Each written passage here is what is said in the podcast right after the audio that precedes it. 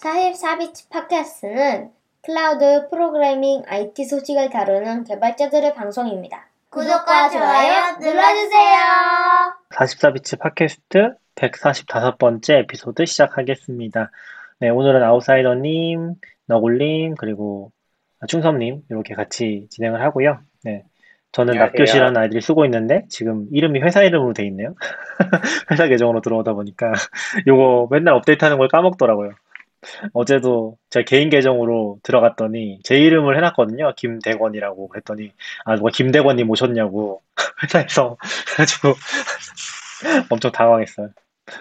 아무튼 네 오늘 4월 첫날이고 뭐 만우절이기는 한데 뭐 상관없이 네, 후원자 한번 읽어드리고 가겠습니다. 저희 패트리온 통해서 후원을 좀 받고 있고요. 저희가 최근에는 오프라인 모임을 거의 못하다 보니까 사실 돈을 쓰거나 하는 건 별로 없는 것 같아요. 저희끼리 뭐 회식을 한다든지 아니면 게스트분들이나 뭐 이제 청취자분들 챙겨드리거나 하는 것들을 거의 못하고 있거든요. 그래서 돈은 그냥 쌓여만 가고 있긴 한데 아무튼 뭐 지속적으로 어, 후원해주시는 분들이 계셔가지고 한번 읽어보겠습니다. 네, 패트리온 통해서 김재현님, 이승규님, 박현우님, 전찬준님, 최준호님, 변정훈님, 박재원님, 디준님, 서지연님, 지훈님, 강성진님, 홍반장님, 윤상현님, 박스텀프님, 변용훈님, 이범재님, 황지민님, 한종원님, 최승우님, 어, 이성환님, 이민성님, 애쉬팔사님, 알프레덕님이 계속해서 후원을 해주시고 계십니다. 저희 뭐 게스트로 모셨던 분도 계시고 사실 여기 지금 있는 분도 있고 그리고 채팅으로 자주 와주시던 분도 계신데 요즘에 좀 안 보시는 분도 있고 뭐 자주 놀러 와주시면 좋을 것 같아요. 네, 좀 조금 요즘에는 좀 잡담처럼 많이 돼가고 있긴 한데 이게 온라인으로 계속 하다 보니까 약간 좀 그렇게 되는 경향이 있는 것 같아요. 원래도 잡담이었잖아요. 아, 원래 취지가 그렇긴 하죠. 좀 IT 얘기 좀 가볍게 얘기할 수 있는 걸 목표로 만든 팟캐스트긴 합니다. 그래서 꾸준히 계속 좀 해보려고 노력하고 있고요. 어, 저희가 공지를 따로 하진 않았는데, 어, 계속 이제 좀 닥쳐서 준비를 하다 보니까, 이제는 좀 일정을 잡아서 해보려고 좀 노력을 해보고 있어요. 그래서 가능하면은 수요일이나 금요일 이렇게 돌아가면서 라이브를 계속 할 것 같거든요. 그리고 아마 다음 주에는 또 게스트분도 모시고 이야기 할 것 같아서, 어, 이따 공지 하시나, 해주시나요? 너굴님? 하시죠. 네. 아, 네네. 이렇게 게스트 소개도 이따 좀 진행을 하겠습니다. 네, 그럼 오늘 이야기 넘어가서 바로 진행하도록 하겠습니다. 어, 오늘 이 주제 어떻게 진행을 할까요? 지금 오늘 되게 많은 소식들이 쌓여 있던데, 이번 주에. 누가 얘기해 주시나요? 그, 한- 너무 소식이 많아서 짧게 짧게 좀 다루고 마지막에는 낙교님이 최근에 스마트홈 구축하고 계신 얘기를 좀 길게 아, 해볼까. 스마트홈을 합니다. 구축하고 있는 건 아니지만, 뭐 아무튼. 네네. 지금 맨 위에 뭐 맥스튜디오 요거 이제 한국 구입이 가능해진 거예요? 네네. 아싸님이 오늘- 방금 전에 해보셨는데 오, 오늘 열렸나 본데요? 음, 생각보다 빨리 열린 거 아니에요, 그러면? 아닌가? 그렇죠. 생각보다 빨리 열렸는데 생각보다는 배송은 느리네요. 지금 지금 하면 언제든 도착해요. 여기 사이트에는 도착 4월 25일부터 5월 2일까지라고 되어 있거든요. 어, 네. 근데 주, 주문 완료하면 출고가 6월 17일부터 7월 1일로 나와요. 아, 아, 주문하신 거예요? 어, 네, 그러네요. 아, 지금- 사, 사양을 어떤 걸로 하셨어요? 아, 저요? 저는 울트라까지는 필요 없어서 맥스에 64램이요. 어, 그 이, 이왕 하시는 거 한번 울트라로 원래 좀 가보셔야 되는 거 아니에요? 너무 비싼 것 같아요. 뭐 또 나오겠죠, 그 다음 거. 좀 슈퍼 자세히- 계속 나오죠. 얘기하기엔 부담스러울 수 있지만 약간 시발 비용 같은 건가요? 한때 유행하던. 어, 그, 저- 약간 그런 것 같아요. 월, 원래, 원래 그거 뭐지? 아이, 아, 맥미니를 쓰셨잖아요. 사실상 네. 거의 비슷한 거죠. 이게 맥스튜디오를 쓴다는 거는 이제 맥미니 업그레이드 버전 같은 느낌이라고 이해하면 되는 거죠. 네, 어, 업그레이드 버전인데 어떻게 비슷하죠? 네, 아, 뉴. 라인업인데요. 완전 좋은 버전이긴 하죠. 모니터는 어떻게 아, 하는 맥- 거예요? 모니터는 지금 그냥 두 개 있는데 별로 좋진 않은데 음, 그냥 그 저는 애플 모니터는 너무 비싸서 안 될 것 같고, 네, 나중에 그냥 따로 모니터 바꾸거나 할 것 같아요. 네, 지금 일단 요거 좀 긴급한 소식이라고 해야 되나? 지금 진행 중인 거라서 뭐 사시려고 했던 분들은 바로 가셔서 가서 사시는 게 지금 한 10명 정도 듣고 계시는데 혹시 관심 있으셨던 분들은 지금 가서 사야지 6월에나 받을 수 있다고 합니다. 아마 밀리면 더 말. 늦어질 수 있어서 아, 네. 6월 말에나 받을 수 있다고 합니다. 네, 네. 최고 사양 업그레이드 하면 1137만 8천 원? 어, 그래도 싼거 아니에요? 그 정도면? 어, 사양에 비해선 싼 거죠. 네. 성능에 비해서는. 전에 뭐 좀 결이 다르긴 한데 맥 프로는 막 3천만 원, 4천만 원 이랬으니까 아, 그, 그 원형 통 말씀하시는 거죠? 아니 아니요. 그 다음 새로, 새로 나온 거. 음, 아, 원통. 다음 모델. 네, 데스크탑처럼 은색으로. 네. 그것도 사고 근데 또 보면은 유튜브 보니까 그때 사셨던 분들이 좀 후회하지 않을까 했는데 그때 사셨던 분들이 또 사시는 것 같더라고요. 음, 원래, 원래 뭐 그런 거죠. 눈물을 머금고 또 사시는 것 같더라고요. 아무튼 이것도 뭐 오면은 성능이 얼마나 좋은지 한번 소개해 주세요. 기대되네요. 어, 기대됩니다. 지금 그래도 그게 엄청난, 그러게. 맥 스튜디오가 지금 M 그러니까 애플 실리콘 맥 세대에서는 제일 좋은 거잖아요. 그렇죠? 그쵸. 울트라를 꼽으면 제일 좋죠. 아, 아니면 프로랑 똑같은 건가요? 그쵸? 맥스니까 똑같겠죠. 음. 근데 네. 아마 그래도 노트북은 아니니까 스로틀이나 이런 거에서 훨씬 더 유리하지 않을까 싶긴 한데 성능 뽑아낼 때 그런 거 그렇지 궁금하긴 하네요. 않을까요? 네. 그때 봤을 때는 여기 절반 위에는 다 펜인 것 같더라고요. 아, 그래서 그럼 특히 그렇겠네요. 더좀 좋지 않을까? 네. 사실 지금 M1도 크게 불만은 없었는데요. 확실히 램이 16이니까 조금 가끔 답답할 때가 조금 있긴 하더라고요. 아, 그렇죠. 저도 네. 지금 맥북 에어를 쓰거든요. 그럼 쓰면은 이제 아마 다들 비슷할 것 같은데 저희는 그 뭐죠? 그 이름이 뭐지? 시스템 시스템이 아니라 아 갑자기 기억이 안 나네. 그 현재 CPU랑 메모리 보는 그 프로그램 이름 뭐죠? 아 활성화 상태. 모니터링, 활성 아, 상태 네. 보기. 모니터링 네. 말고요. 활성 상태 보기 앱. Activity 있잖아요. 모니터. 네네, 네. Activity Monitor. 그게 있는데, 저도 이거를 계속 보거든요. 가끔씩 컴퓨터 느려진다든지, 아니면은 네. 뭐 궁금해서 보는데, 이게 아무래도 앱마다 다르다 보니까 메모리 누수가 있는 앱들이 있는 것 같아요. 제가 음, 지금 일기장으로 Diarly라는 걸 쓰거든요. D-I-A-R-L-Y라는 앱을 써요. 요게 뭐 따로 소개했었는지 모르겠는데, 베어랑 되게 비슷한 에디터를 가지고 있는데, 데이원처럼 일지를 쓰는 앱이거든요. 그 되게 좋아하는 앱인데, 얘를 한 달 정도 켜놓으면은 메모리가 꽉 차 있더라고요. 거의 16기가 이렇게 음. 꽉차 있어가지고, 뭔가 좀, 뭔가 좀 무겁다, 무겁다 싶을 때 보면은, 이게 쭉 계속 날마다 늘어나가지고, 처음엔 되게 작다가, 지금도 보니까 4기가 차고 있거든요. 근데 아마 한 달 지나면 한 15기가, 30기가 돼 있을, 아, 30기가 아니지, 16기가 돼 있을 것 같아요, 거의. 그러면 좀 버벅이기 시작하더라고요. 그래서 약간 메모리 누수 있는 앱들이, 요런 거에서, 좀 16기가 좀 그게 부담스럽긴 하더라고요. 물론 64기가 된다고 해결되는 건 아닌데, 그렇죠. 원래 맥스면 조금 뭐 그런 거 좀 신경 쓰긴 해야 되니까요. 컴퓨터 쓰면. 근데 뭐 M1 쓰면서 미니, 맥미니 쓰면서 여태까지 별로 불만은 없었는데 거의. 음, 네. 그래서 원래도 바꿀 생각이 좀 없다가 시발 비용이 갑자기 증가하면서 사야 되겠다가 하고 나니까 그 Activity Monitor를 거의 매일 본 것 같아요. 어, 메모리가 꽉 차는데? CPU가 좀 부족한 것 같은데? 막 이런. 어, 얘 왜 응답 없음 됐지? 막 이런 거를 자꾸 보게 되는 것 같아요. 약- 약간 합리화 과정을 괜찮은 것 같은데요. 저도 그걸 보면은 이제 아 메모리 16기가로 부족한가? 그런 생각 들긴 하더라고요. 지금 16기가가 맞나? 맥북 에어도 16기가 저네 16기가네요. 네. 네. 아 저는 아직 Big Sur구나 업데이트도 안 했네. 저, 저, 그, 맥으로 동영상 잘 안 보긴 하는데, 어, 얼마 전에도 그, 그 Universal Control 이제 모니터도 연결할 수 있잖아요. 아 네, 네네. 근데 LG, LG TV는 애플 그게 되거든요. AirPlay가.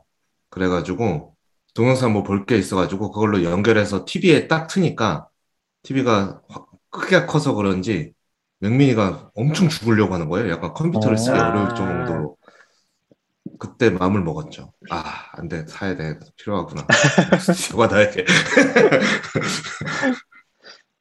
좋은 선택인 것 네, 같습니다. 맥, Mac Studio 오면 또 후기를 듣도록 하고 네 다음으로는 이번 주에 새로 나온 기술들 좀 이야기해 보려고 하는데 React 18 버전인 메이저 버전이 release됐네요. 네. 네, 이거 나왔네.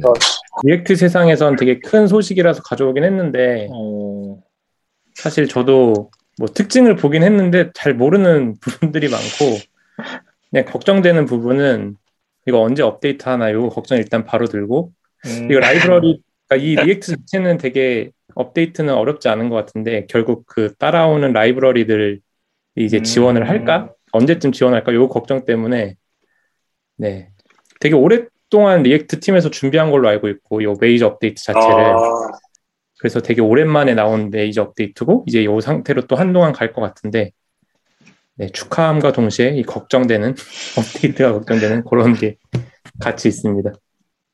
저 메인 메인 프로젝트라고 해야 되나? React 자체는 뭐 업그레이드하는 게 어렵지 않을 것 같은데 하위 호환성도 많이 신경 쓴 것 같더라고요. 이제 음, 같이 쓰는 라이브러리들이 확실히 그래서 뭐 좀- 몇 가지 예, 얘기해 주세요. 특징 찾아보니까 원래 React가 뭔가 이렇게 데이터 fetch하고 보여주는 코드가 약간 정형화된 스타일이 있는데 그런 것들을 뭔가 concurrent나 Suspense 이런 걸 써가지고 조금 더 깔끔하게 구성할 수 있다라고 들었고 그리고 뭐 서버 component는 음, 아직도 개발 중인지 이번에 오픈 같이 했는지 모르겠는데 그 부분도 뭐 개선 예정이라고 봤었고 개발 중이라고 거. component는 왜 필요한 거예요? 저게 아마 SSR 할 때 필요한 거 아닐까요? 네. 아, SSR 그러면 Next.js 같은 애들이 하던 역할을 이제 React만으로도 온전히 할 수 있는 건가요? 그걸 잘. 해봤는데 그런 느낌으로 이해하긴 했어요. 이게 완전히 그 원래 완전히 대체되는지 모르지만. 네. 원래 이제 backend에서 예전엔 예전 방식 Rails 거의 2버전 3버전 때는 Rails가 다 front 그려가지고 HTML로 뿌려주고 이런 방식으로 하다가 front가 분리해서 나왔던 거잖아요.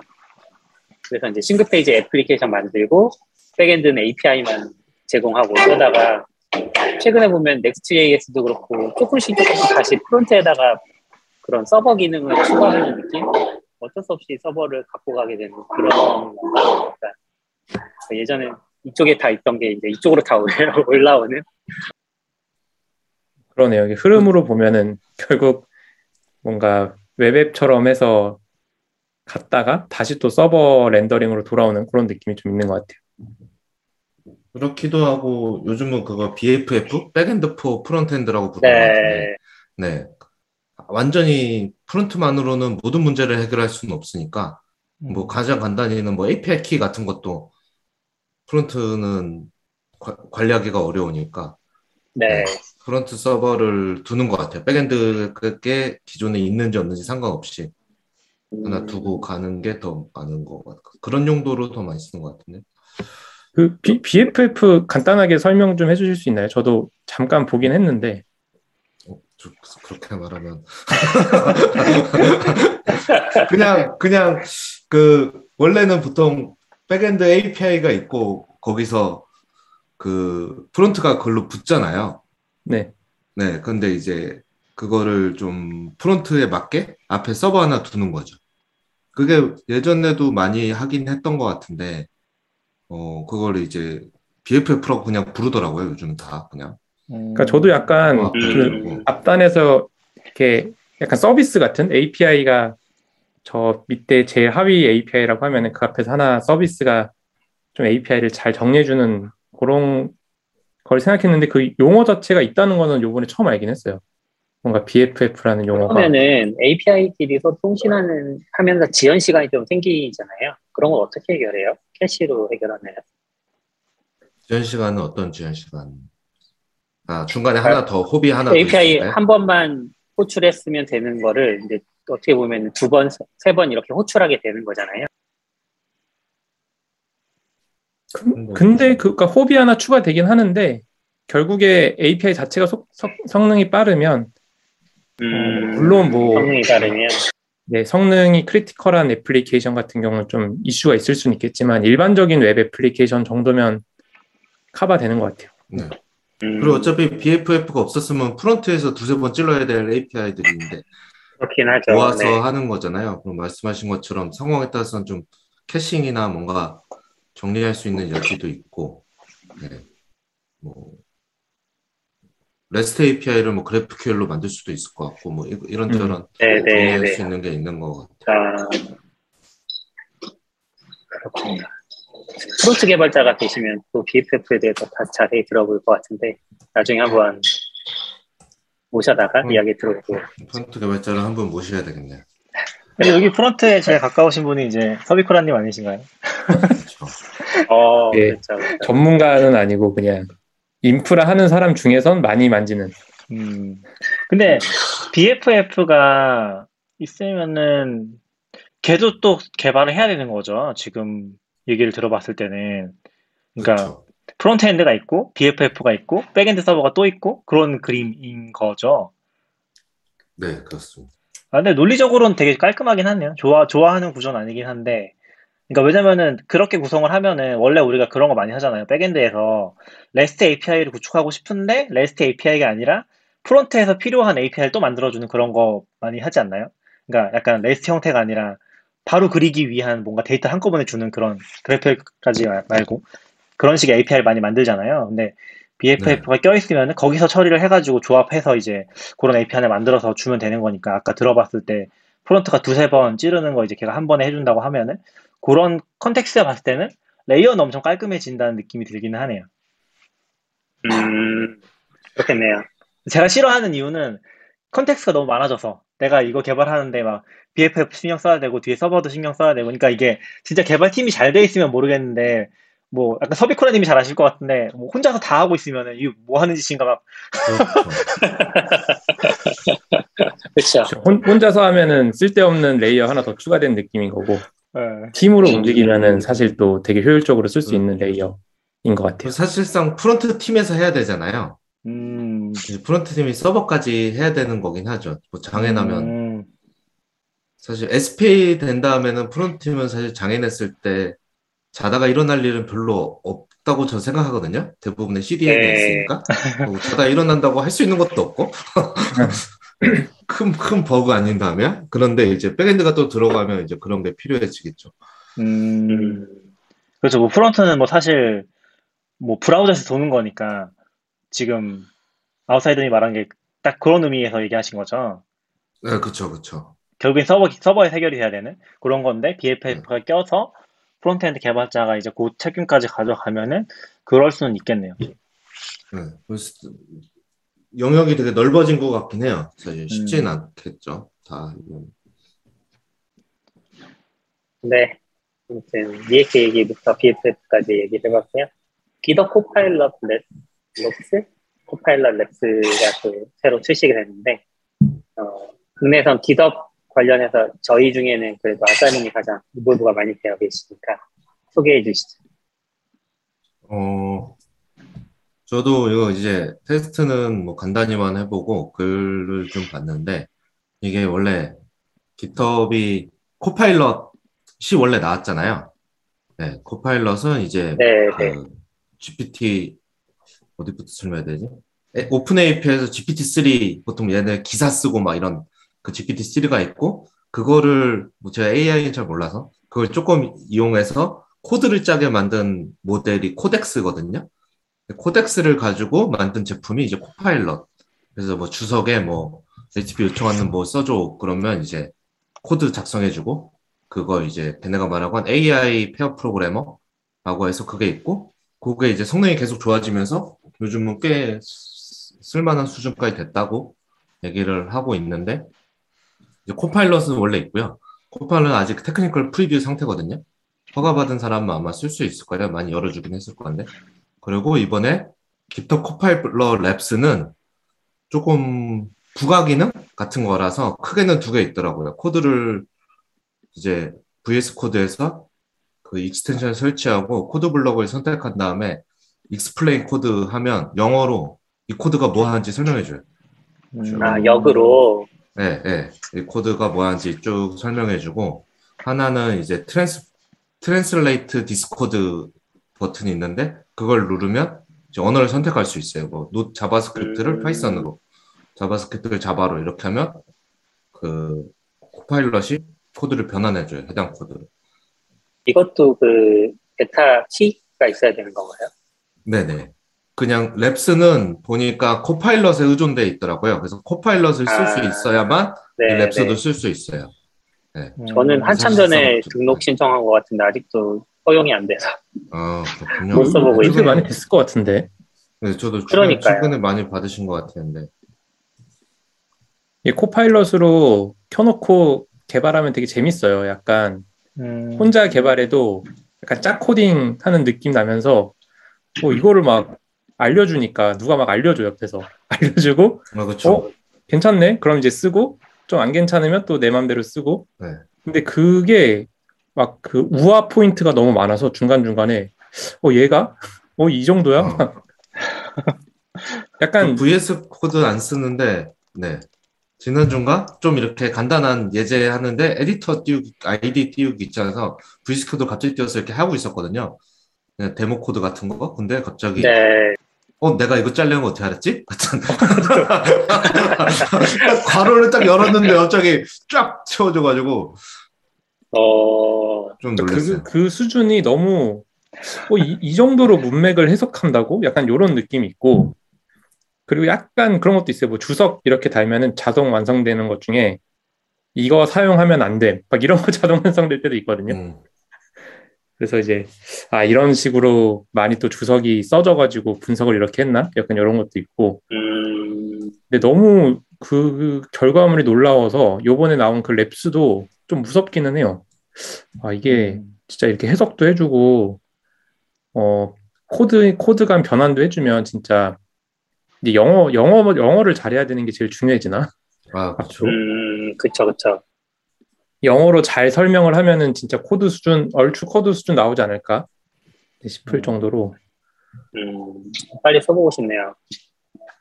일단 보면- 초대부터 받으셔야 네. 그렇죠. 네네. Copilot Labs도 나왔는데 이게 Copilot에 어디, 어디까지 적용되는지 모르는데 OpenAI에서 GPT-3 새 버전을 내놨거든요. GPT-3랑 네. Codex랑 같이 내놓은 거 보니까 같이 움직이는 것 같아요. 이거 보면 전에는 이제 텍스트를 끝에 부분을 추- 계속 추가했거든요. 예를 들어 기사도 첫 문장을 써주면 음, 맞아요, 맞아요. 이어서 계속 작성해주고 코드도 주석으로 위에 써주면 아래에 코드를 써줬거든요.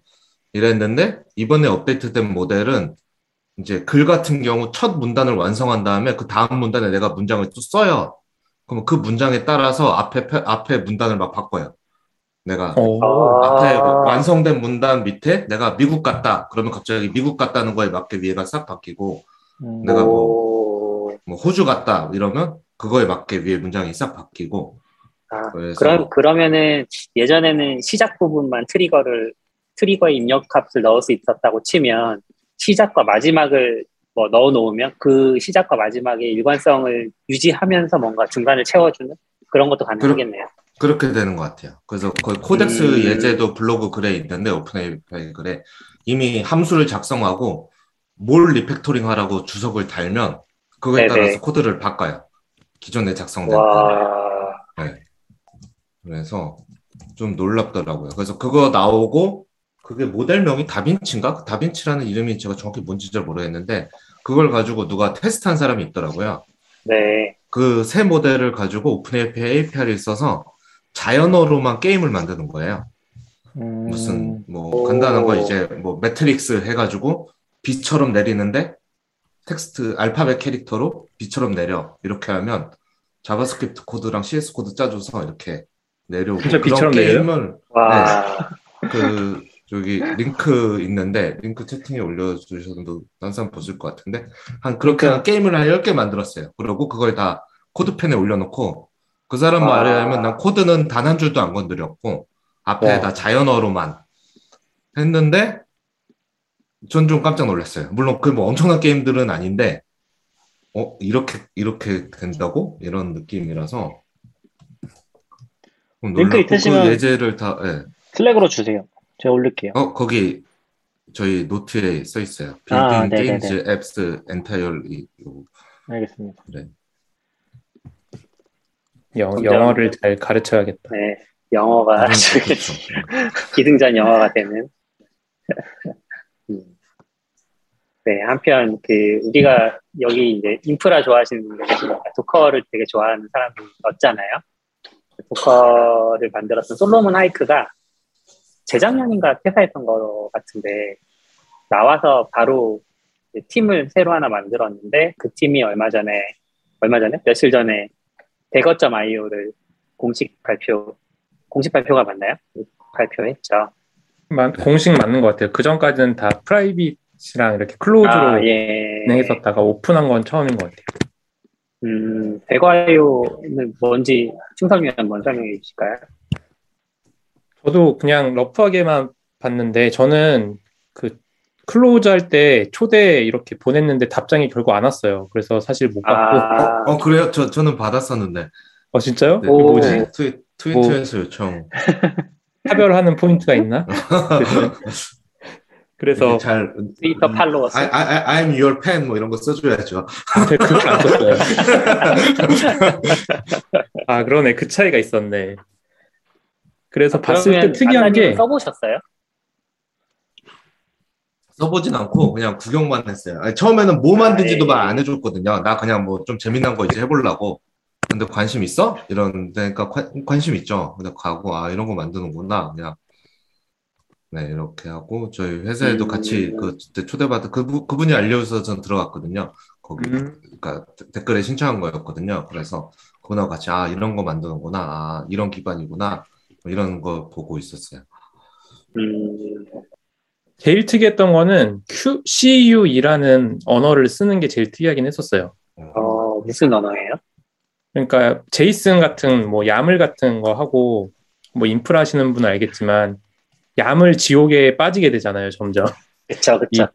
YAML의 이 탭과 어떤 이 들어가는 키 값의 어떤 헷갈림, 뭐 오타, 실수 아. 이런 것들이 사실 음, YAML이 문법 자체는 굉장히 쉽지만 그런 거를 validation 하거나 어떤 검증하는 거에 굉장히 취약한데 네. CUE라는 언어를 저- 잠깐 그 playground가 있어서 이렇게 온라인 웹상으로 써볼 수가 있더라고요. 써보니까 JSON이랑 비슷한데 어그그 형태, 그러니까 타입을 지정을 해줄 수 있는 점이 이제 내장되어 있다는 게 좀 특이했고, 근데 또 써보면서 느낀 거는 타입, TypeScript도 그 기능을 지원하긴 하거든요. 그러니까 TypeScript가 기본적으로 소스 코드를 이렇게 type checking을 해주지만 요새는 JSON도 그 위에 주석 이렇게 달아주면은 이 JSON 형태가 그 TypeScript에 정의된 인터페이스처럼 되어 있는지를 아, 게 있어가지고 예를 들면 이제 뭐 오, Next.js 같은 설정 파일이 JSON으로 한다 그러면 이미 그 형태는 정해져 있으니까 네. 그 위에 이렇게 주석 한 줄 쳐주면은 그 밑에 있는 JSON이 그 TypeScript 형태에 맞는지 체크해주는 이런 거가 있긴 해서 그런 거를 뭔가 언어 차원에서 이렇게 잘 집어넣고 그러니까 그리고 제이슨이랑 비슷한데 제이슨을 최적화하려고 노력한 좀 고민이 보여요. 그러니까 예를 들면 제이슨은 음, 시작이 무조건 중괄호로 시작인데 시작이 중괄호가 아니라 거긴 키값으로 시작이고 그, 그 대신에 아. 뭐 중간 키값 하위에 있는 또 키값들은 또 중괄호로 열긴 하는데 뭔가 그런 식으로 조금이라도 더 최적화를 하려고 한 느낌이 나고 뭐 이렇게 키 땡땡 value 쓸 때 그냥 키 땡땡 value를 중간 중괄호 안 하고도 계속 이렇게 연결해서 뭐 쓸 수도 있고 아마 음, 그 playground를 보시면 좀 더 이해가 잘 되시긴 하겠지만 음. 그래서 어쨌든 CUE, 예, 그런 type checking 해준다는 것 자체가 되어 있다는 게 인프라하고 관리할 때는 편하긴 할 것 같다. 근데 사실 안 써봐선 잘 모르겠다. 일단 그 정도. CUE라는 언어를 사용해서 대거가 또 다른 일을 하는 거예요? CUE는 이제 스펙 정의하고 validation 체크 해주는 역할만 해주고 그걸 이용을 네. 해서 이제 약간 뭐라 그러지? 좀 CI 중립적인 그 build script를 만들어주는 것 같아요. 그래서 뭐 예제로 되어 있는 게 GitHub 액션에서 요 대거를 이용을 해서 GitHub 액션을 돌리거든요. 그러니까 원래 GitHub 액션에 빌드 하려고 그러면 사실 그 GitHub 액션에 있는 그 비- Docker build 템플릿 보통 받아가지고 약간 설정한 다음에 많이 사용을 하는데 그쵸. 그거를 뭐 Jenkins에서는 못 쓰는 거고 뭐 CircleCI에서는 못 쓰는 건데 음, 요 Dagger를 쓰면은 기- 같은 코드를 이제 GitHub 액션에서 또 대거 러너가 또 있더라고요. 그래서 거기다가 넣으면 아, 이제 빌드가 되고 또 그거를 그대로 뭐 서클 CI에 넣으면 또 돌고 그거를 좀 목표로 잡은 게 아닐까? 그러니까 요새 CI들이 아. 되게 많아지는데 항상 네네. 옮길 때마다 그런 게 걱정인데 그런 것들을 좀 해줄 수 있는 것 같은 대거만 배우면 넌 나머지는 다 그냥 Dagger runner에다 띄우면 되니까. 그런 느낌이 있었고 일단은 또 그 대표 솔로몬 하익스의 name value가 너무 커- 커서 그런지 일단 좋아 보이는 게 있어요. 잘 모르지만 그래도 한번 좀 공부를 해보고 싶다 이런 느낌. 근데 그 Q랭은 뭐 아까 TypeScript도 얘기해 주셨지만 그 배- type checking이 아니라 데이터 validation도 들어가는 거 아니에요? 아 맞아요. 데이터 validation이 그래서 뭐 대표적인 게 뭐 그런 거 있죠. 뭐 이메일 이메일 regular expression 같은 것도 음, 샘플로 나와 있고 네. 그리고 숫자, 뭐 최소값, 최대값 이런 것들까지 해가지고 어, 방금 말씀하신 것처럼 type checking 플러스 실제 데이터까지 다 validation 해주는 음. 음, 그래서 그래서 좀 그거를 특이, 특이하긴 했어요. 네. 그거를 좀 더 쉽게 할 수 있는 그러니까 우리 JSON 같은 거보다도 훨씬 더 쉽게 할 수 있는 아마 아마 TypeScript는 어- 완전 스- 프로그래밍 언어라서 validation 넣으려면 사실 validation 포맷이 있는 게 아니라 그 로직으로 짜야 되는 거잖아요. 맞네요, 부분이나 맞네요. 뭐 그런 관점에서 그런 게 좀 유리했던 것 같고 아마 뭐 저는 뭐 깊게는 모르는데 뭐 아웃사이드님도 뭐 덧붙여 주실 거 있으신가요? 혹시 아시는 거 있으면? 저도 뭐 잘은 모르고 그때 약간 하익스가 좀 Docker에서 지친 것 같더라고요. 그리고 음, 은퇴하고 육아하고 나서 이제 애가 좀 컸는지 맞아. 그런 느낌. 제, 네, 제 기억에선 나 이제 좀 재미난 거나 좀 다시 해보려고 이런 느낌이었고 그때 아마 같이 한 애들이 초기에 Docker 그 dotCloud인가요? 거기서 음. 같이 Docker 만들었던 애들 몇 명인 것 같았어요. 걔네랑 같이 나 재밌는 거 해보고 해볼 건데 관심 있는 사람 이렇게 해가지고 시작한 게 이제 대거였고 뭐지 하고 들어갔더니 아 CI/CD구나 라는 거를 그때 알, 알았죠. 네, 뭐 그러면서 이제 계속 만들어 왔던 것 같고 저는 일단은 아, 뭐 괜찮아 보이긴 했어요. 사실 아직 써보진 않았는데 그런 사실 귀찮잖아요. CI 이거 쓰다가 또 절로 옮겨갈 때 별거 아닌데 귀찮거든요. 그 어쨌거나 또 다 해야 되고. 네. 그리고 많이 귀찮죠. 네, 저는 일단 로컬에서 해볼 수 있다는 게 실제로 얼마나 편할지 모르지만 로컬에서 해볼 수 있다는 게 제일 어, 좋아 보이긴 했어요. 테스트 다 끝내고 올리면 되니까. CI 하면 맨날 아, 그쵸, 그쵸. 예. 이렇게 했는데 안 되고 이렇게 해서 맨날 이게 또 장점인 보면 게 맞아요, 맞아요. 아시겠지만 가끔 로컬에서 CI 어떻게 서버 돌리냐고 맨날 다운되면 나오고. 아 그렇죠. 아. GitHub 장애가 진짜. 로컬에서 배포도 배포도 해야 못하고. 되는데 사실 그럼 제가 로컬에서 할 수 있으면 어쨌든 할 수 있는데 뭐- 다 기다리잖아요. 아, 장애 언제 끝나지? 제가 이해한 게 맞는지 모르겠는데 그러면 Dagger runner라는 거를 뭐 GitHub Action이든 Jenkins에 설치해서 쓰는 따로 돌릴 수가 있는 거고 스크립트 그거를 통해서 돌린다는 전제가 깔려 있는 거라고 이해를 하면 되는 건가요? 아까 서비쿠라님 설명에서 어, 실제로 써보진 않았는데, 그, 지금 오픈한 다음에 사이트 가보면은, 이제 게링 스타티드에서 GitHub 액션에서 돌리는 샘플들이 있어서, 음, 그걸로만 유추해 봤을 때는, 어쨌든 GitHub 액션도 컨테이너 기반으로 동작을 할 테니까, 음, 아마 그 Dagger와 관련된 걸 실행을 해서, 내부에서 이제, 어, 되는 그런 느낌으로 받긴 했었어요.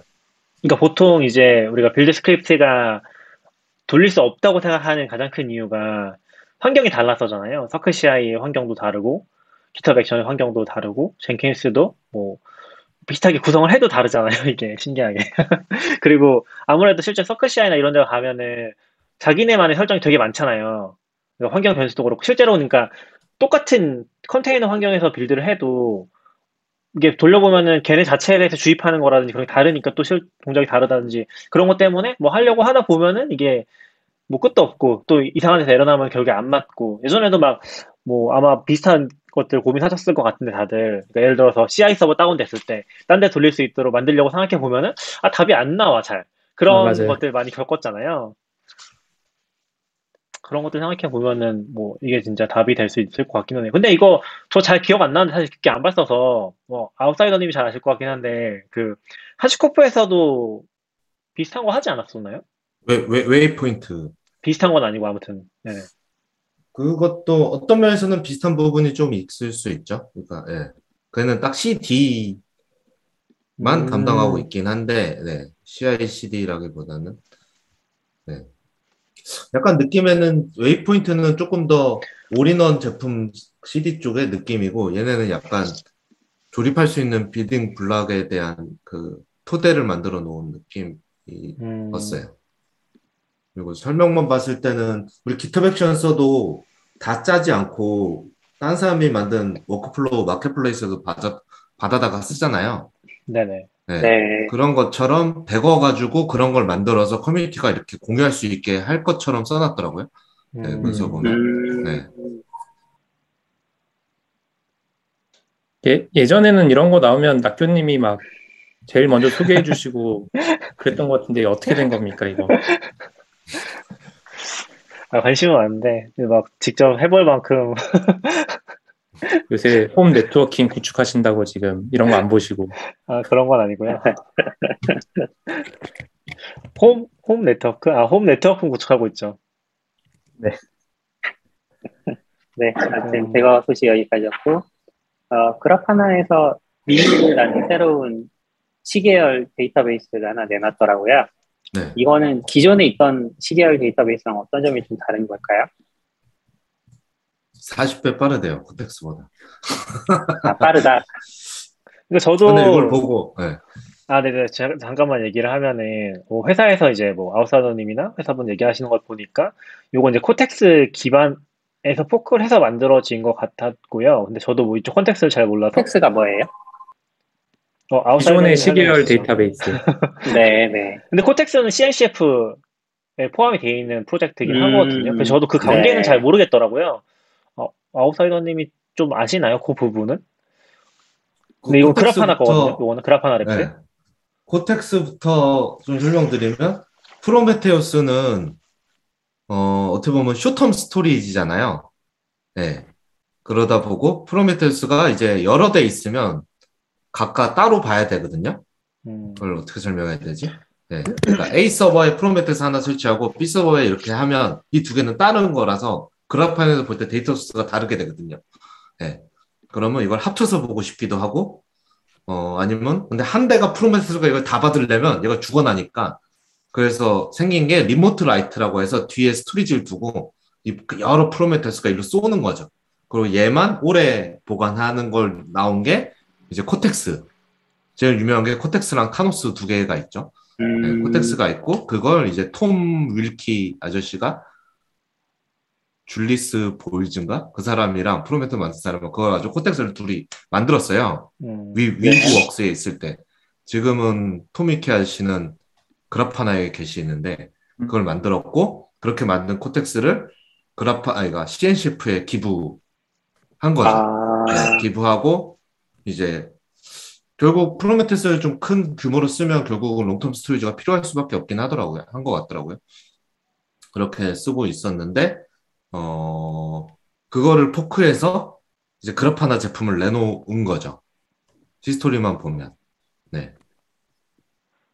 그래서 그래서 실질적으로는 뭐 잠깐 슬쩍 얘기하는 거 봤을 때는 뭐 아웃사이더님이랑 회사분이랑 그래서 그게 어, Cortex랑 거의 호환은 아니 그러니까 migration 쉽게 되는 것 같긴 하더라고요. 같은 구조인지는 모르겠는데 뭐 같은 구조겠죠 사실상 음, 그랬으니까 migration 쉽게 된다고는 하는 것 같았고 그리고 이제 내세우는 거는 이제 훨씬 빠르다고 scale-up 가능한 그런 구조를 내세우는 것 같기는 했어요. 아무튼 Grafana Labs로 음. 나온 것 같, Lab, Labs의 제품으로 나온 거죠. 그래서 그 톰 윌키라는 분이 TOML, TOML 아니지, TGML? 이라고 트위터 올린 게 있었거든요. 그 뭐지? LGTM. LGTM. LGTM. LGTM인가? 아, 예, 네, Loki. Loki, Grafana, Grafana. Tempo. 네, 이제 이번에 미, 미, 미미, Mimir를 네. 아. 있는 거죠? 이거 원래 LG. Looks 리뷰-. 확인할 때 하는 건데. 네 네. 아, 그렇죠. 그래서 LGTM이 완성됐다고. 음. 아, 근데 그 설명에서 구구절절이 써 있긴 한데 사실은 fork한 이유는 딱 보면 하나밖에 없거든요. AGPL로 해놓고 싶었던 거예요. Cortex가 아... Apache인게 싫은 거죠. 왜냐하면 음. 우리 뭐 여기서도 몇 번 얘기했지만 그 클라우드로 서비스할 수 있는 형태의 오픈 소스들이 계속 vendor랑 싸우고 있는 게 있잖아요. 네. MongoDB는 MongoDB 라이센스 있고 Elastic도 그게 있고 근데 Grafana는 거기까지는 안 가고 오픈 소스를 버리기는 싫으니까 AGPL로 됐거든요. 그래서 작년에 Loki Tempo 뭐죠? Grafana 전부 다 AGPL로 바꿨거든요. 특정 이후부터. 아, 네, 그러니까 더 이상 Apache를 하고 싶지 않은 것 같아요.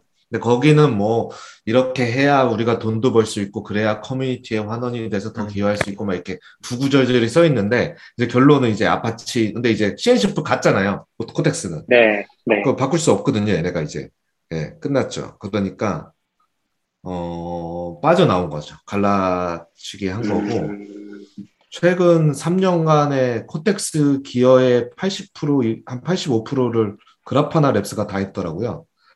아, 음. 그 말은 둘 다할 리는 없을 테고, 이제 그렇겠죠. 이쪽으로 몰, 네. 몰리지 않을까요? Cortex는 음. 좀 내려가고. 사실 어떻게 보면 AGPL이라서 저희 입장에서는 그냥 이긴 놈 쓰면 되긴 하거든요. 네. 음, 이, 이겼다는 표현이 이상하긴 한데, 그러니까 AGPL이 제가 알기로는 저, 저희 그냥 저희가 뭐 그러니까 다른 서비스라는데 내부에서 쓰고 이런 거에서는 문제 안 되는 걸로 알고 있어서, 네. 근데 이제 AWS나 그런 데서 Cortex로 뭘 서비스, 하, 그러니까 Cortex 말고 Mimir로 서- 서비스하거나 이럴 때는 문제 소지가 될 수 있을 것 같긴 해요. 근데 reselling이 안 된다 뭐 이런 느낌이군요. 뭐 reselling이 아니라 AGPL을 하면은 그러니까 AWS가 저걸 뜯어 고쳐서 뭘 만들면 그 코드를 다 공개해야 돼서 그런 거 아니에요? 네, 그쵸. 그래서 이제 아마 GPL이 너무 강한 거라서 다른 데서 그걸 가져다가 뭔가 하기가 많이 부담스러워지는 것도 있을 것 같고 그러니까 뭐 아마존 이런 데는 자기네 코드를 공개하진 않으니까 그렇죠. 그게 아마 저도 좀 본지 좀 오래돼서 헷갈리는데 AGPL 가면 네트워크를 통한 dis, distribution에 대한 뭐 그런 게 있을 거예요. 음, 네. 그러면 이제 뭐 매니, AWS managed 뭐 long-term storage를 Mimir로 했을 때 그게 걸리냐 그건 잘 모르겠어요. 그거 뭐 법정 가봐야 되겠죠. 아, 하지만 뭐 걔는 법적 판단을 했으니까 하지 않았을까요? 걔는 나머지들은 MongoDB나 Elastic은 그걸 완전히 막고 싶으니까 아예 그냥 거기다가 너는 안 돼라고 써놓은 거잖아요.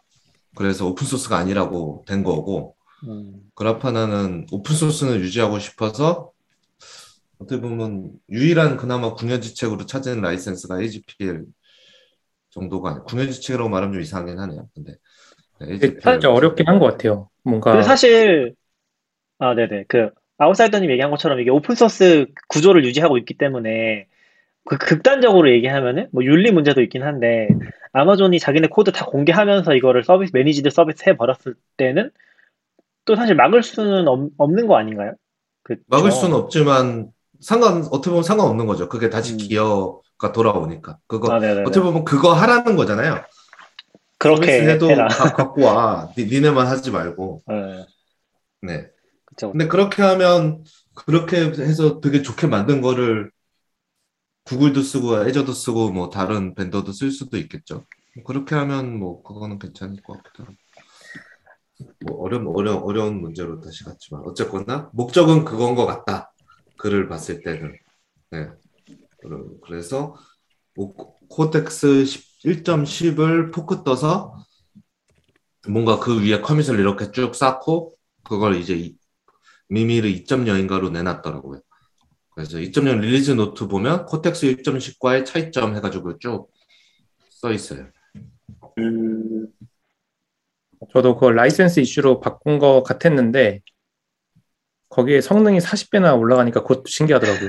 그쵸. 아니, 뭐, 원래 할 수 있었는데 안, 안, 그러니까. 껴두고 있던 거 아니야? 원래 다 머릿속으로 짜놨다가 아 이걸 지금 넣기엔 약간 뭐 고, 고 고민을 하셨나? 아니면 코텍스에 일부러 40배 느린 코드를 뭔가 심어 놨다가 이거 뭐 너무 음모론이네. 뭐. 그러진 않을 것 같은데, 근데 약간 좀 재밌는 사례이기는 하네요. 근데 이게 사실 어떻게 보면 CNCF가 중립지대 같은 느낌이 있잖아요. 그러니까 약간 네. 기업들이 다 같이 기부해서 리눅스 컴, Linux Foundation 아래에 있잖아요. CNCF가. 거기다가 돈을 지부, 그러니까 돈을 기부하고 거기서 다 같이 좀 운영을 해서 그거를 같이 가져가는 느낌이긴 한데 거꾸로 사실 그거에 뭔가 이제 코텍스의 전, 맞아요. 정통을 뺏어가 버린 또 느낌이잖아요. 어떻게 보면은 물론 그쵸, 본인들이 그쵸. 했던 거긴 하지만 그렇게 보면은 또 이거 재밌는 사례이긴 한 것 같네요. 그래서 어떻게 보면 이게 회사의 입김, 회사의 사정이 소위 말하는 어른들의 사정이 얼마나 개입됐을까? 왜냐면 기부한 거 기부했을 때도 톰 윌키가 의사결정을 했을 거 아니, 참여했을 음, 거잖아요. 맞아요, 맞아요. 네. 그랬는데 생각이 바뀌었을지 아니면 음, 뭔가 불려가서 설득을 엄청 당하다가 했을지 와, 아니면 와봐 이렇게 오늘 얘기 좀 하시죠 이렇게. 뭐 그런 거 네. 좀 궁금하긴 했어요. 저도 좀 궁금하긴 한 것 같아요. 여전히 여전히 저는 약간 우리 회사에서도 가끔 그런 얘기 하면은 하시코프 사신 분들이 은근 많더라고요. 다들 이제 개발자고 주식 말씀이시죠? 주식. 네네네 팬심이 있다 음. 보니까 저는 사실 안 샀는데 지, 지, 지금 사세요. 지금 사. 여기 사신 분 있잖아요. 첫날 사신 분. 찐팬이 아니야. 찐팬이 어, 저- 아니야.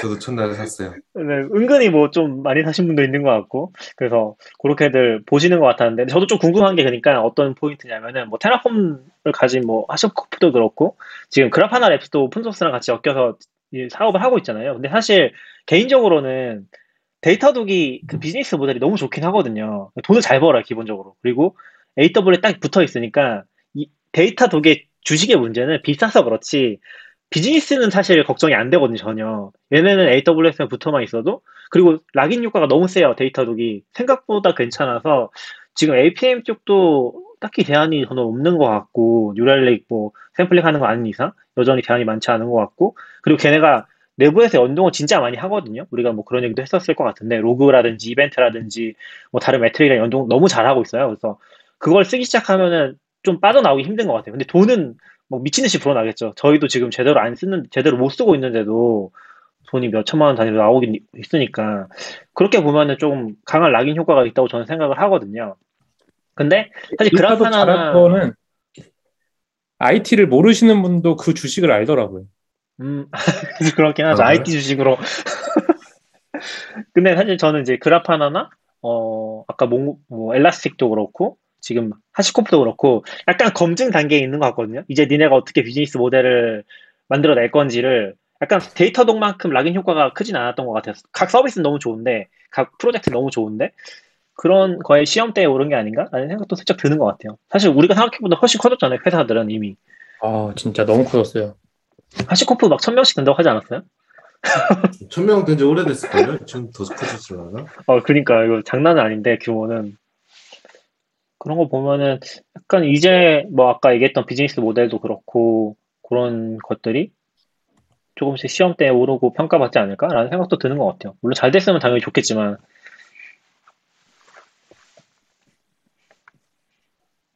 네, 그렇더라고요. 알겠습니다. 뭐 단신만 하고 끝날 것 같은데요. 어, 그래? 벌써 거의 두 스마트홈. 시간 돼서 스마트홈. 스마트홈 뭐 잠깐 예고만 드리면은 아 제가 뭐 스마트홈을 구축하고 있는 건 아니고요. 여기 뭐 점점 잠깐 그렇게 되어가고 계신 거 아니에요? 아니, 아니, 스마트홈에 관심이 없는데 네스트를 왜 사신 거예요? 아, 그래서 얘기를 할게요. 그러니까 이게 뭐, 저번에도 잠깐 뭐, 환기 시스템 이런 얘기 했었잖아요. 제가 지금 집에 인테리어를 하고 있는데, 그러면서 좀 보고 있었거든요. 근데 사실 거의 다 포기를 했어요. 거의 다 포기를 했고, 하고 싶은 마음은 굉장히 컸지만, 대부분 포기를 했고, 예를 들면은, 아, 전동 커튼을 할까 하다가, 음. 아, 그냥 가서 닫으면 되지, 뭘 굳이. 라는 생각이 들었고, 그리고 그것도 있거든요. 그, 보일러에 네스트 온도 조절대? 그 네스트가 아, 네. 구글이 인수한 회사잖아요. 원래 스마트홈을 하던 데인데, 구글이 인수를 해가지고, 거기서 나오던 것들이 좀 있어가지고, 뭐 온도 조절계도 같은 것도 있고, 그러니까 온도 조절계가 단순히 보일러 온도 조절계가 아니라 걔는 사실 공조 시스템까지 연동을 해가지고 에어컨이랑 이제 난방이랑 다 연동을 해서 그 온도를 맞춰주고 또 학습을 하는 거거든요. 최적의 온도랑 어, 비용도 최적화를 해주는 그런 기능을 다 가지고 있어요. 근데 사실 좀 어, 한국에서 공조까지 쓰는 경우는 거의 없는 것 같고 난방도 공사를 하고 또 그 연동할 수 있는 사람 찾아야 돼가지고 설치가 쉽진 않은 것 같은데 하고 싶었거든요. 근데 아 이게 또 만약 해도 해도 고장 나면 좀 골치 아플 것 같다 그런 생각이 들어서 음, 그것도 또 포기를 했죠. 그래서 그게 이제 방식이 아마 그 원래 기계를 뜯어가지고 그 안에 맞아요, 센서랑 맞아요. 연결을 해야 되는 거죠. 그게 아, 우리 지- 저는 지역 난방 있는 쪽으로 가는데 그 온수 올라오는 관이 있잖아요. 거기서 이제 조정을 하잖아요, 자동으로. 그걸 뜯어서 네. 바꾸는 걸로 알고 있어요. 그것까지 바꿔줘야지 연동이 되는 걸로 알고 있어요. 그리고 아마 보일러 컨트롤, 컨트롤러 같은 것도 맞춰, 그걸로 마- 연결해서 맞춰야 될 거고. 그래서 사실 조금 음. 간단하진 않은데 해주는 업체가 있긴 하더라고요. 그런 거 좀 해주는 업체가 있긴 하던데 그런 거 조금 부담스러워서 포기를 했고 그나마 해볼 만한 게 doorbell인데 요것도 쉽진 네. 않더라고요. 요것도 사실 한국 규격은 아니라서 쉽진 않은데 요거는 이제 예고편 여기까지 하고 다음 기회에 한번 다, 네, 다음, 다음 얘기하는 거 아니에요? 하죠? 다음에 언제 해요? 어, 다 다음 주? 못, 못할 것 같은데. 네. 다 다음 주쯤? 아, 그래서 지금 그거를 설치할 수 있는지만 슬쩍 가서 집에 가서 보고 왔고 지금 그거, 그것도 중고로 샀어요. 사실 구글이 좀 골치 아픈 게 구글 제품이 직구하기가 좀 힘들거든요. 그 직구가 바로 안 돼요. 그 구글 스토어 홈이 있잖아요. 거기 가면 이제 구글 네. 스피커도 팔고 그런데 그거의 해외 사이트에서는 어, 배대지로 보내 배대지로 주- 신청을 하면 거의 취소를 한대요. 그래서 주문이 좀 힘든 상태고 그래서 구매할 수 있는 음. 방법이 보통 이베이에 올라오는 거 있을 때 그런 걸 이용하는데 그것도 귀찮아서 어, 찾아보니까 중고나라에 올라온 게 하나 있더라고요. Nest 음. doorbell이. 오, 근데 그것도 한 네. 2개월 전에 올라왔던 건데 태, 채팅을 걸어보니까 음, 아, 살 수 있다고 해가지고 바로 여의도 가가지고 그거 하나 와, 사가지고. 열심히시네. 근데 그러니까 저, 저희 제가 이제 그 스테이폴리오라는 서비스도 관여를 하고 있어가지고 네. 거기서도 이제 새로 만드는 집에 이제 IoT 관련된 기기를 많이 넣거든요. 아, 오, 그래서 좋다. 테스트를 많이 해봤는데 그런 컨설팅도 테스트- 하시는 거예요? 컨설팅이라기보다는 저희가 직접 운영하는 모델이 있고 아, 직접 운영하는 모델 자체가 이제 그런 다르다 IoT도. 한다. 음, 근데 이제 네스트는 딱 그 미국 말- 음. 방금 말씀하신 것처럼 국내에서는 이제 불가능하니까 네. 안 되고 그래서 무슨 계정이랑 뭐가 예를 들어 구글 계정 그 애플 로그인할 때 계정 바꾸는 것처럼 음, 뭔가 미국 설정으로 하지 않으면 안 돼서 실제로 그 Nest 이렇게 관리하는 콘솔 들어가면 되게 예쁘게 막 날씨도 나오고 하거든요. 음. 근데 그게 날씨가 음. 지금 한국 날씨를 설정을 애초에 못 하니까 그런 게 뭔가 다 반쪽짜리처럼 될 수밖에 없는 거죠. 맞아요, 맞아요. 어, 그, 맞아요. 저 Nest Weather 샀었거든요. 지금은 안 쓰고 이제 처박혀 있기는 한데, Nest Weather에서도 미세먼지 농도가 나와요. 근데 우리나라는 안 나와요. 맞아요. 그 기계가 우리나라에 있으면 안 나오더라고요. 그래서 좀 음. 아쉬웠어요. 다음에 서비크라님 오실 때 한번 같이 얘기해야겠네요. 그 네. 좋아요. 혹시 티바로 이런 것도 알아보셨어요? 어, 티바로? 피, 티바로. 피바로. 아, 피바로는 그것 때문에 알아봤었어요. 그, 그, 피바로를 쓰면은, 그러니까 그, 우리 전등 스위치 자동화 할 때, 그거를, 이게 자체가 스위치를 자동화하는 게 아니라, 그러니까 저- 그, 뭐라고 하지? 스위치가 IoT로 나오는 게 있잖아요. 그걸 안 쓰고, 네. 피바로, 피바로에서 나오는 모듈을 그 안에 심으면은, 중간에서 이제, 조정해 줄 수 있는. 근데 중성선이 필요하긴 하더라고. 음. 그것 때문에 피바로를 그때 처음 듣긴 했었어요. 그나마 피바로가 제일 좋다고 해가지고. 근데 그것도 맞아요. 거의 안 하긴, 포기하긴 했어요. 다 포기했어. 조금 노력하시면 될 것 같은데. 아, 그래서 제가 지금 얘기는 해놨었거든요. 거실이랑 안방은 스위치 뒤쪽으로 중성선 좀 뽑아달라고 얘기했었거든요. 근데 음, 사실 뭐 뽑았는지 안 뽑는지 확인은 안 했어요. 그래서 돼 있으면 나중에 해보려고. 중성선이라는 게 접지선이에요? 접지선은 아니고 실제 전기 들어오는 선이긴 하거든요. 어. 아, 그래요? 그러니까 원래 IoT 음. 하시는 분들은 많이 들으셨을 텐데 그게 일반 스위치는 끄면 완전 오프가 돼버리잖아요. 네. 그래서 그거 안 꺼지게 그냥 계속 켜놓게 하는 연결선이 아. 따로 나오거든요. 근데 그거를 뭐 최소한 인테리어 공사할 때는 뽑아야 돼요. 그러니까 집 공사할 때나 음. 인테리어 공사할 때는 뽑아줘야지 스위치까지 네. 그게 들어와야지 쓸 수 있는데 어, 이제 그게 음. 안 뽑혀 있으면은 온으로 해놓고 쓰는 그런 것도 있다고 듣긴 했었는데 잘은 모르겠는데 아무튼 있어야 좀 네. 편한 그런 것 같았어요. 음. 그리고 해외에서 나오는 웬간한 애들은 다 그걸 전제로 좀 하고 있어요. IoT 모듈이. 음, 조, 조명은 혹시 필립스 휴 이런 걸로 안 하셨어요? 아 그런 거 하지 않았습니다.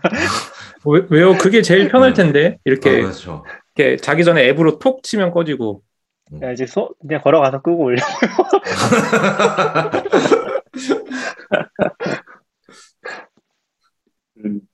네, 알겠습니다. 현관문까지 가는 게 제일 귀찮으셨군요. 도어벨이. 아, 아, 그치, 그치, 그치. 뭘- 아, 그 얘기 다음에 제가 할게요. 그왜 아, 네. 찾아봤는지 네, 네, 다음에 네. 한번. 낙교님 얘기도 다음, 다음에 한번 들어보고, 이- 이런 예고편으로 하는 원래 식이 있었어요? 없었는데 말이죠. 아, 시간이 지금 많지 네. 않아서 벌써 2시라서 네. 어, 다음 주 예고 하나 하고 끝낼게요. 다음 주에는 그 하스스톤 게임 아시죠? 그 네네. 카드 게임인데 카드- 카드 게임. 모바일에서 네.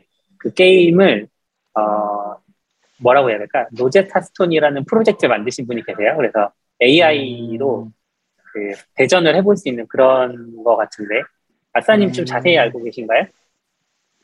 어?